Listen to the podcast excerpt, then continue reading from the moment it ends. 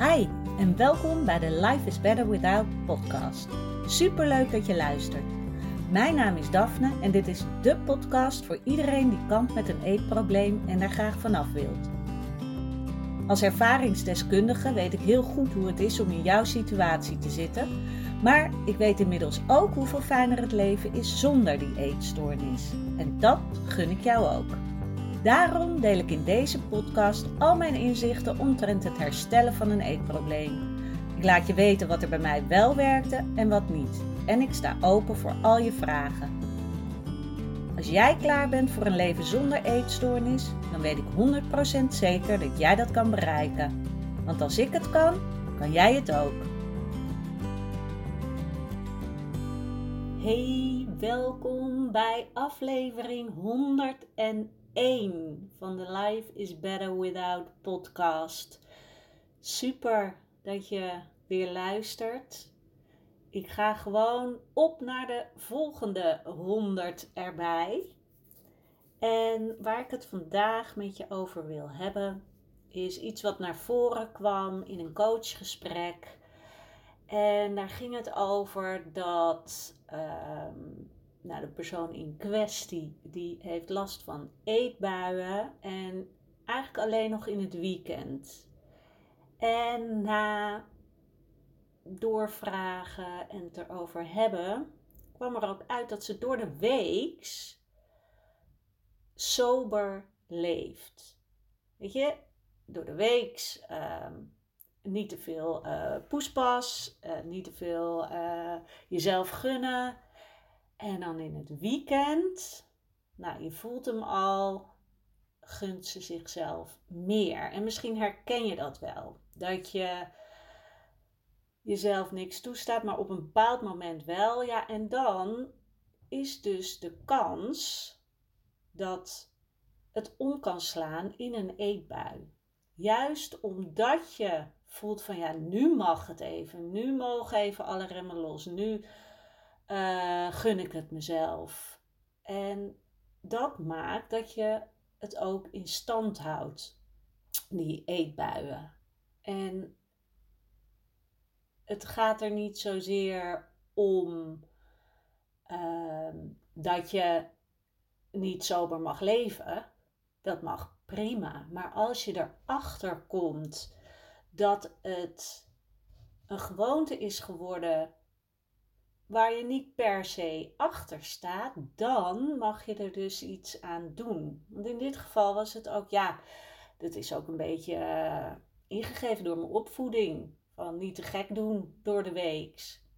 En dat is natuurlijk ook vaak zo. Want ik bedoel, ik weet het ook nog van vroeger. Dan mochten we op vrijdagavond mochten we chips voor de televisie. Maar verder nooit. En aan de ene kant denk ik, ja, waarom niet? Want het is ook leuk, een speciaal moment ervan maken. Het is alleen het gevaarlijke met eten natuurlijk. Dat als dat het speciaal maakt, dat er een hele lading op eten komt. Maar het kan ook in andere dingen zijn dat je denkt van ja, daar ben ik ook krampachtig aan het leven. Want dat is het eigenlijk. Hè? Als jij gedurende de week jezelf niet veel gunt, dan is dat ook een vorm van krampachtig leven. Zonder dat je daar zelf echt voor gekozen hebt. Het is, ja, je hebt het overgenomen van je ouders, omdat zij voelden, nou, dat vinden wij fijn of goed of werkt voor ons. En dat is prima, daar is helemaal niks mis mee. Het gevaar zit hem er alleen in als het voor jou niet meer goed werkt. Of het is niet meer nodig. Bijvoorbeeld, je ouders hadden vroeger weinig geld, waardoor er niet zoveel mogelijk was. Dat je dat dan vasthoudt, omdat je denkt, ja nee, maar dat mag niet. Terwijl nu zijn de mogelijkheden misschien wel. Want misschien heb je gewoon een hele goede baan en zou je alles kunnen doen wat je wil. Maar je blijft krampachtig leven, omdat dat zo is ingegeven. Dat is bij jou geïnternaliseerd en is dan ook heel moeilijk eruit te krijgen. Ten eerste al, omdat het vaak dus onbewust gebeurt. En dat is waarom ik je ook wil vragen, ga eens kijken of er vlakken zijn in jouw leven waar jij krampachtig leeft. En dan zal je natuurlijk denken, ja, ik heb een eetstoornis, dus qua eten ben ik krampachtig bezig. Ja, maar zitten daar ook dingen aan vast of in het verlengde van die ook krampachtig zijn, waardoor je jezelf dus dingen oplegt, dingen niet mag van jezelf, dingen niet gunt. Want het ding is, als jij jezelf iets niet gunt, dan blijft dat dus in je hoofd zitten. Of je nou wil of niet. Dan komt het eruit. En het kunnen ook hele kleine dingen zijn. Hè? Ik denk bijvoorbeeld aan een voorbeeld van mij als kind. Ik was altijd bezig met dat ik niet vies wilde worden. Dat mijn kleren niet vies zouden worden.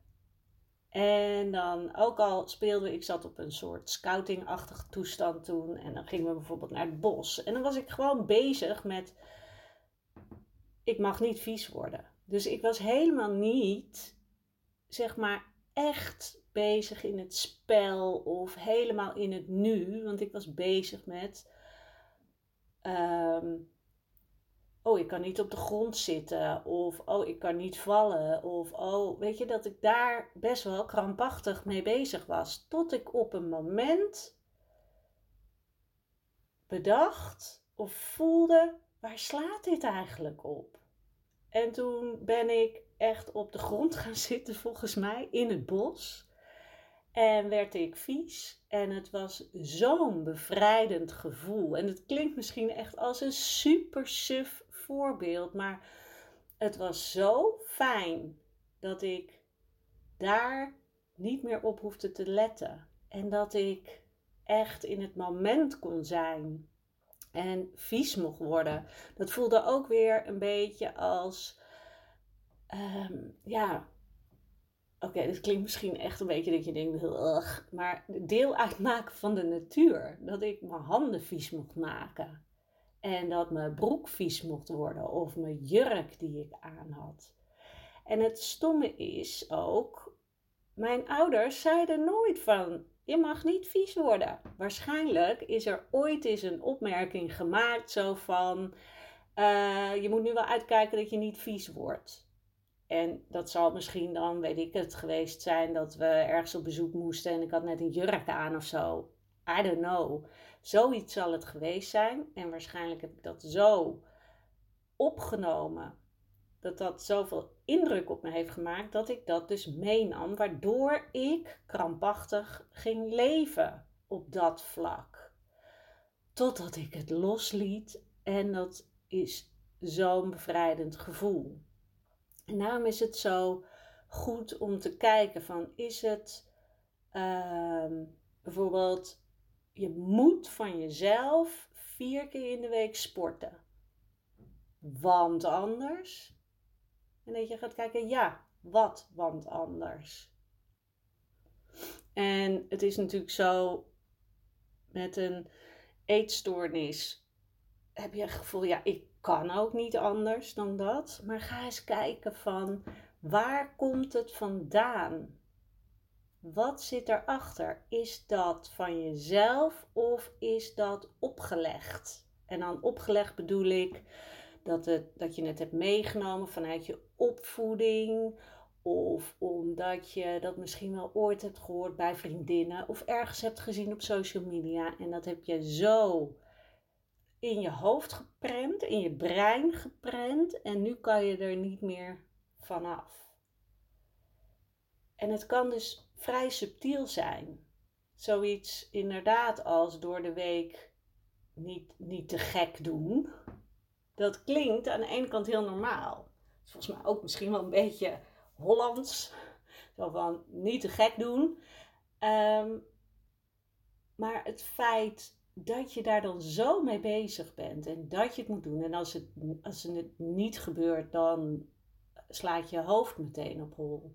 Of inderdaad, dat als je dan in het weekend wel jezelf wat gunt, dan ben je alleen maar bang dat je door gaat slaan.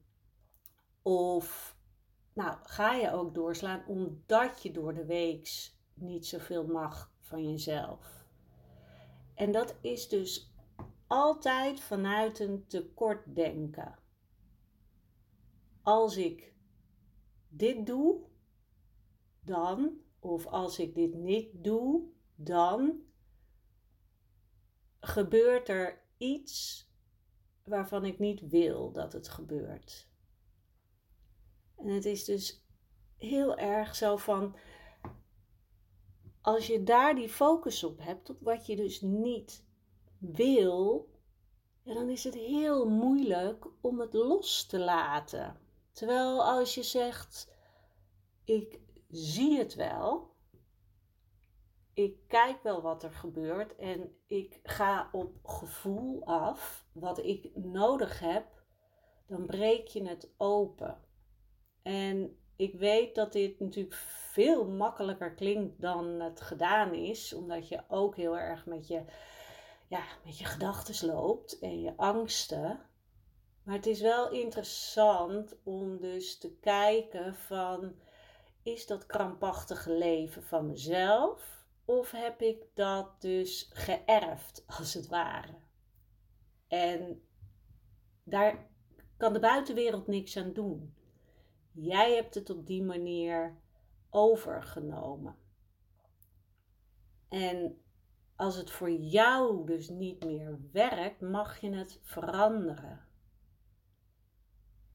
Want kijk, als jij denkt van, nou, ik vind het gewoon fijn door de week, niet te veel toestanden. Nou, denk maar, en je hebt nergens last van, is het oké. Maar als je dus merkt dat het een gevolg heeft, dan mag je echt bij jezelf nagaan van, is het niet eens tijd dat ik hier wat aan ga veranderen?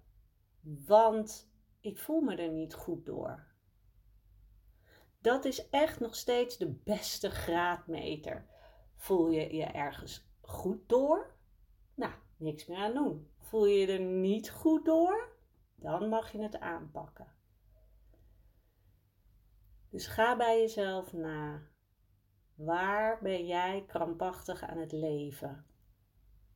Want door die krampachtigheid, door dat vast willen houden, door dat in controle willen houden, raak je steeds verder verwijderd van het leven waarvoor je hier bent.